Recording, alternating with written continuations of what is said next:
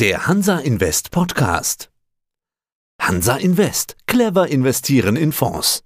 Der Hansa Invest Podcast. Börsenradio Network AG. Der Börsenpodcast. Ja, guten Morgen, Herr Heinrich. Mein Name ist Michael Hochgürtel und wir reden heute über den Porticus International Opportunity Fonds, den ich zusammen mit einer Kollegin initiiert habe vor einigen Jahren. Diese Kollegin ist die Frau Elisabeth Weisenhorn. Ich bin der Michael Hochgürtel. Wir haben auf der einen Seite hier mit der Frau Weisenhorn eine sehr erfahrene Fondsmanagerin, die schon lange Jahre im Markt unterwegs ist und die durch ihren Stockpicking-Ansatz bekannt ist. Und das reflektiert sich auch in unserem Fonds. Sie ist für die Einzelaktien ausgerichtete Strategie zuständig. Und das ist auch das sogenannte erste Plus in unserem Fonds. Meine Wenigkeit, ich komme im Prinzip aus dem Bankentreasury, habe Theorie und Praxis des Handelsgeschäfts mir angeeignet und über viele, viele Jahre ausgeübt und habe mich auch schon lange Zeit mit den indexorientierten Investmentstrategien beschäftigt. Und das ist sozusagen das zweite Plus in unserem Fonds und dafür bin ich zuständig. Wir kombinieren unser Know-how, indem wir diese beiden Stärken also von Elisabeth das Stockpicking und von mir die indexorientierte Anlage in dem Fonds zusammenfassen und das nennen wir dann die Doppel-Plus-Strategie. Na dann komme ich da nachher nochmal darauf zu sprechen. Herzlich willkommen zum ja. Hansa Invest Podcast. Starten wir durch. Fange ganz von vorne an. Porticus. Was hat der Name eigentlich zu bedeuten? Da habe ich mal nachgeguckt. Das bedeutet ja Säulenhalle, also als Vorbau an einem Haupteingangsbereich, so eine Seite eines Gebäudes. Oftmals auch, wenn man sich das bildlich vorstellt, was Griechisches stellt man sich vor, so griechische Säulen. Warum haben ja. Sie sich für diesen Namen entschieden? Ja, also wir, wir haben über Namen nachgedacht und hier in Frankfurt gibt es ja einen Portikus. Der ist eben auch so eine Säulenkonstruktion am Mainufer. Und da fiel uns natürlich erst zunächst mal die Säule ein, die Säule als tragendes Fundament für ein gescheites Dach. Aber dann ist uns auch klar geworden, der Portikus ist jetzt keine geschlossene Halle, sondern das ist eben ein Prinzip so ein Vorbau, unter dem im alten Rom oder im alten Griechenland oft Handel betrieben wurde. Und das gefiel uns, das Bild. Für, für Aktienfonds ist das irgendwie eine schicke Allegorie. Das ist kein geschlossenes Gebäude, wie gesagt, sondern da kann auch mal ein Windstoß drunter pfeifen, da kann es auch mal die Sonne scheinen, da kann auch mal ein bisschen Regen kommen, aber wir sind durch die Säulen und durch das Dach unterm Portikus trotzdem beschützt. Das war die Idee, die dahinter steckte. Wir wollen ja heute auch über das Thema Multi-Asset, auch Mischfonds sprechen. Ja über den Porticus International Opportunity Fund natürlich sowieso auch. Sie haben Ihre Kollegin schon vorgestellt, Frau Elisabeth Weißenhorn. Zusammen haben Sie mit ihr über 60 Jahre Erfahrung im Haus. Wie teilen sich eigentlich die tägliche Arbeit auf und wie werden Kaufentscheidungen getroffen? Im Prinzip ist es ein permanentes Miteinander, sich austauschen. Also wir reden miteinander, wir haben gemeinsam, wir arbeiten an Ideen, wir tauschen uns aus. Wir sind ein Zweimann-Team, das jetzt eine so ganz strikte Aufgabentrennung nicht hat, sondern wir versuchen das im, im, in einem gemeinsamen Gespräch miteinander Dinge zu entwickeln.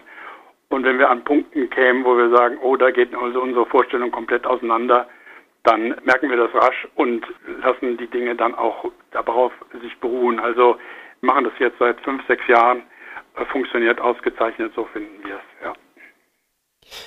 Die Finanzgemeinde hat Anlagenotstand. Wie groß ist denn der Anlagenotstand und was ist Ihr Rezept dagegen? Und da könnte man ja sagen, Anlagenotstand versus hohe Bewertungen, Rekorde an den Börsen. Ja, kann es denn so weitergehen mit diesen Rekordbörsen? Sehr viele Analysten sehen ja 2021 weiterhin positiv, sehen 2021 weiterhin eine Bullenbörse voraus. Ja, also klar, das ist eine Kernfrage. Also wie ist unsere Markteinschätzung und das, was wir da jetzt an den Märkten sehen, im, vor dem Hintergrund der Pandemie, ist das nicht eine Übertreibung, ja. Wenn man das wirklich sorgfältig analysieren wollte, muss man mehrere Punkte anschauen. Erstmal natürlich die Corona-Krise, dann aber auch die Erwartungen bezüglich des Wirtschaftswachstums, ein bisschen im Blick auf die USA, die Inflationsentwicklung. Ich habe da eine ganze Latte von Dingen im Kopf, die ich sprechen würde. Sollen wir die eins nach dem anderen durchgehen? Vielleicht, vielleicht nur mal allgemein. Also gehen Sie generell von 2021 von einem weiteren guten Börsenjahr aus? Ja, das tun wir. Hintergrund ist, dass wir der Meinung sind, dass wir mit der Corona-Krise jetzt langsam auch vorankommen. Die wird sich aus unserem Leben herausschleichen. Und wir denken, dass wir dann im Jahr 2022 auch wieder ein Leben führen werden, das wir gemeinhin als normal bezeichnen können. Und vor dem Hintergrund gibt es Nachholeffekte, die ein definitiv noch einmal ein sehr gutes Börsenjahr uns erwarten lassen. Ja. Ja, die Frage war mir wichtig und Ihre Antwort auch, weil jetzt kommen wir ein bisschen zur Strategie. Schauen wir unsere Strategie an. Multi-Asset-Mischfonds. Die einen sagen ja, ja, das ist eine eierlegende Wollmilchsau. Die anderen sagen, hier habe ich die größten Anlagechancen. Wo sehen Sie die Vorteile bei Multi-Asset?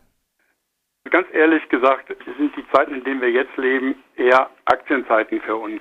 Die Renteanlage, die Rentenanlagen, zinsorientierte Anlagen verzinsen sich nicht und sind eigentlich für einen Fonds kein wirklicher Wachstumstreiber für, aus unserer Sicht. Wenn man das wirklich konsequent zu Ende denkt, müsste man eigentlich heutzutage zu 100 Prozent in Aktien investiert sein. Das wollen wir allerdings nicht sein. Wir wollen immer einen kleinen Rückhalt haben, Renten als Risikopuffer im Fonds haben, für den Fall, dass es zu Rückschlägen kommt, auch diesen Risikopuffer auch noch weiter ausweiten können und haben deswegen diese flexible Mischfondsstruktur für unseren Fonds gewählt. Wie viel Prozent haben Sie denn als Puffer, wenn Rücksetzer kommen mit, mit Renten? Also zurzeit haben wir einen Puffer von 15 Prozent. Wir sind also mit 85 Prozent in Aktien investiert. Wir haben aber allerdings auch schon Jahre gehabt, in denen wir bis zu 50 Prozent in Renten investiert waren. Ich muss zugeben, dass das in letzter Zeit etwas zurückgegangen ist, weil wir eben es nicht attraktiv finden, in Renten zu investieren. Ich glaube, das sind Sie nicht die Einzigen. Ja, das kann man wohl sagen. Ja, Ihr Fonds heißt Porticus International Opportunities. Ja. Sie haben vorhin die Doppel-Plus-Strategie angesprochen bei Porticus. Ja. Doppel-Plus, das heißt ja, Sie haben ein Plus, dann noch ein Plus und dann ein Doppel-Plus. Das eine sind ETFs, das nächste ja. sind Direktinvestments. Mhm. Und was ist dann das Doppel-Plus? Das ist die Summe von beiden. Also das eine Plus ist die Direktanlage in Aktien, das andere ist die indexorientierte Anlage und das beides zusammen ergibt ein Doppelplus, so haben wir es genannt. Ja, da hätte ich jetzt gerne mal ein Beispiel. Heißt es, das Doppelplus ist fast ein Plus im Quadrat dann? Also ob es dann im Quadrat hinterher rauskommt, das wird sich zeigen, aber es soll sich natürlich im Ergebnis niederschlagen. Wenn man an den Fonds herangeht, darf man erwarten, dass wir zunächst mal, um eine globale und diversifiziertes Investment zu erreichen, über ETFs ein globales Kerninvestment aufbauen. Also wir wollen ja äh, global aufgestellt sein. Wir gehen über ETFs vor allen Dingen in die Emerging Markets, nach Japan, nach Asien, auch in den USA und haben ein Kerninvestment in der Mitte über ETFs global und effizient aufgebaut. Dann kommen dazu Einzelinvestments, die wiederum in diesen Ländern sein können, schwerpunktmäßig in Europa. Und das zusammen soll, wenn möglich, tatsächlich ein Quadrat ergeben. Das würde ich jetzt mal äh, hoffen, das muss nicht unbedingt so sein, aber ich denke, dass die Ergebnisse ganz positiv waren und deshalb, das, ist, das nennen wir das Doppelte. Ja. Steigen wir noch tiefer ein, was da drin ist. Seit der Auflage hat Ihr Fonds eine Performance von gerundet 51 Prozent hingelegt. Sie sagten also, das sind passiv ETFs drin. Ja. Wie viel Prozent haben Sie passiv in ETFs? Um die 50 Prozent zurzeit. Und wie groß ist dann Ihr aktiver Anteil? Also aktiv und passiv, lange Diskussion. Die ETFs werden von uns auch aktiv gesteuert. Ah, okay. Also das Einsetzen von passiven Instrumenten bedeutet nicht, dass wir da passiv sind. Ja. Es ist einfach nur eine effiziente Art und Weise, ein Kerninvestment global auszurichten. Insgesamt betrachten wir das alles aktiv. Also dieses wie groß ist dann, ETF hm? wie groß ist dann Ihr Anteil reine Aktien und wie groß ist die Liquidität derzeit? Der Aktienanteil, der direkte Aktienanteil liegt im Moment bei 40 Prozent und die Liquidität liegt im Moment bei unter 10 Prozent. Eine der größten Positionen, schauen wir uns Beispiele an. Äh, ich habe gefunden bei Ihnen MBB, Apple, Alphabet, SAP, Microsoft, Encarvis, also Sonne- und Windenergie. Äh, wie sehr setzen Sie auf Technik, Technologie? Wir nennen den ja Opportunity, unseren Fonds, den International Opportunities. Wir benutzen das Wort Opportunity wirklich im Sinne dieses, dieser Gelegenheit, der Chance. Wir analysieren äh, die Märkte und sagen, wo bieten sie Chancen. Ob das jetzt im Technologiebereich ist oder ob das jetzt im anderen Bereich ist, wir fühlen uns da frei. Wir sind kein ausgeprägter Technologiefonds. Dass jetzt dort einige Technologiewerte vorne stehen, hat sich durch diese Opportunitätssuche einfach so ergeben. Vielleicht können wir noch ein Beispiel machen. Wo sehen Sie denn derzeit Opportunities, also Chancen? Hätten Sie ein Beispiel? Also Opportunities haben wir zum Beispiel jetzt in der letzten Zeit gesehen äh, durch die, durch die US-Wahl, dadurch, dass wir einen neuen US-Präsidenten bekommen haben und die Art und Weise, wie er an die Probleme in Amerika rangegangen ist, hat uns dazu verleitet oder dahin gebracht, dass wir zum Beispiel aus den Standard-US-Indizes äh, herausgegangen sind, also in der ETF-Allokation und haben uns auf Small-Cap-ETFs geeinigt, die wir an die Stelle gesetzt haben. Eine Strategie, die sehr erfolgreich aufgegangen ist. Wir wissen ja nicht, wann dieses Interview auch von jemandem gehört wird. Jetzt zum Zeitpunkt des Interviews ist es Mitte Februar. Die Lockdown-Verlängerung bis März wurden gerade in Deutschland beschlossen. Es gab jetzt 2020 die klassischen Corona-Gewinner. Nicht nur die Digitalisierung, Cloud. Viele sprechen jetzt von Sektorrotation hin zu zyklischen Aktien. Hat diese Sektorrotation eigentlich schon stattgefunden? Sie ist unserer Meinung nach im Gang. Komplett hat sie noch nicht stattgefunden. Wir schauen da sehr aufmerksam hin. Es ist nicht ganz einfach, diese Werte, die jetzt als Zykliker bezeichnet werden, ohne große Nebengedanken einfach zu kaufen.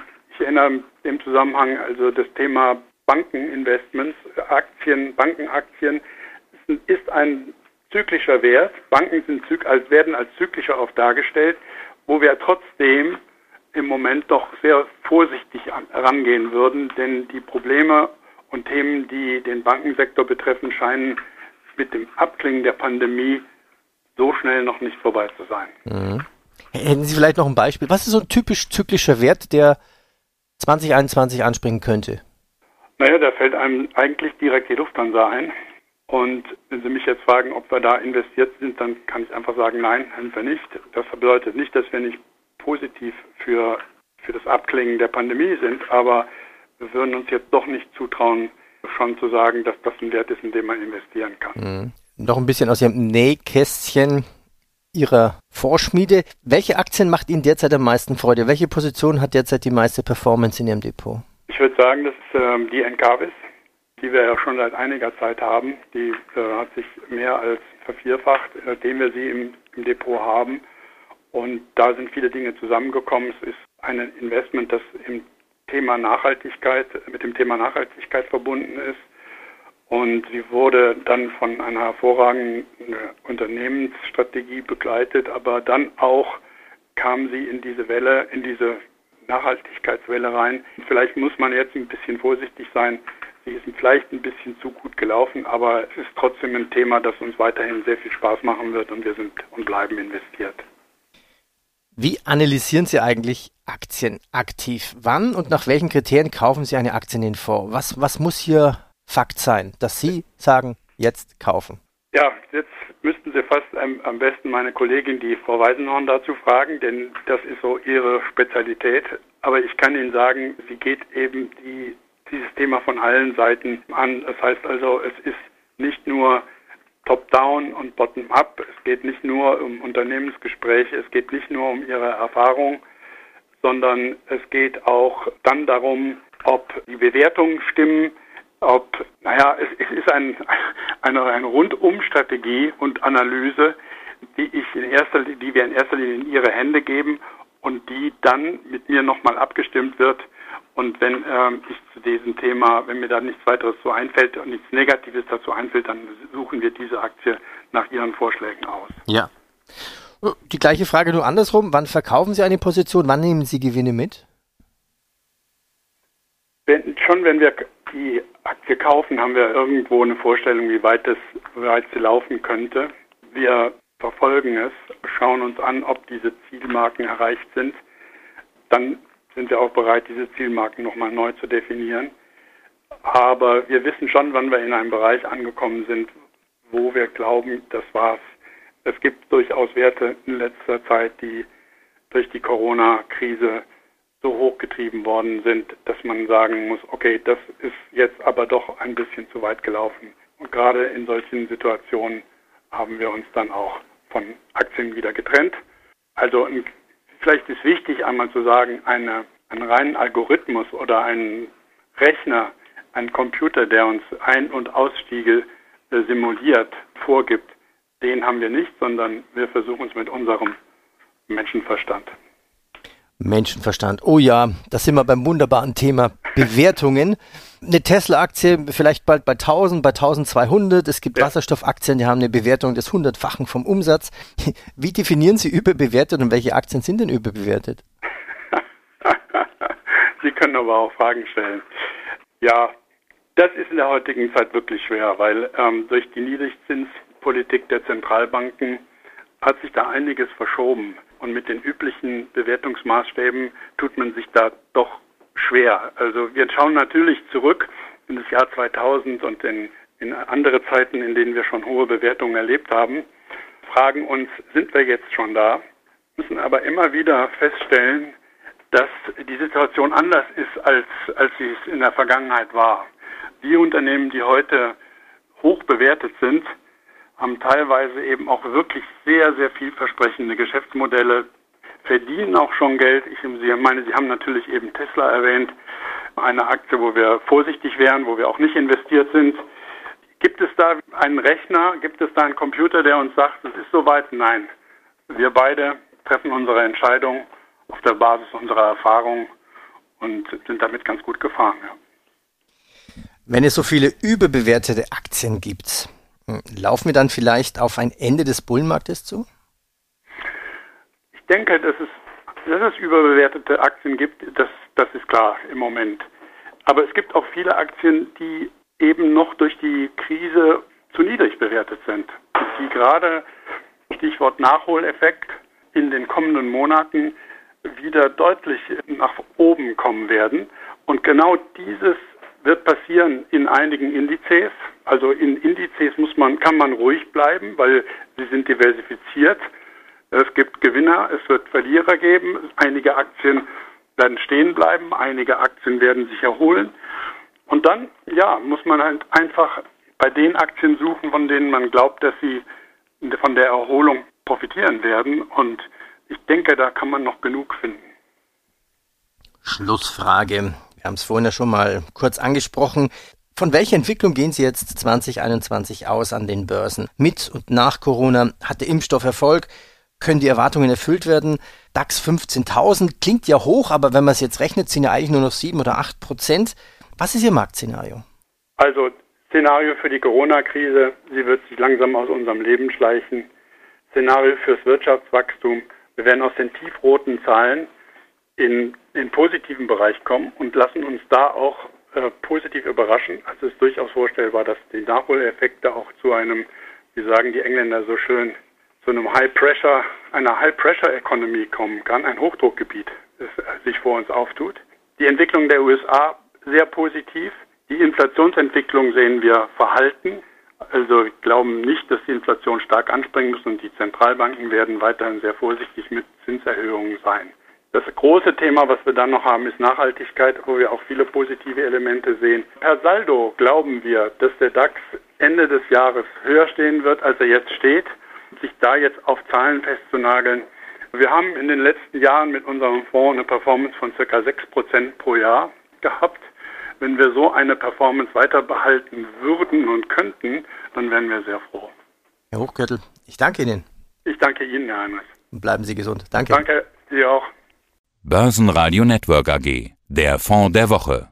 Das war der Hansa Invest Podcast. Clever investieren in Fonds.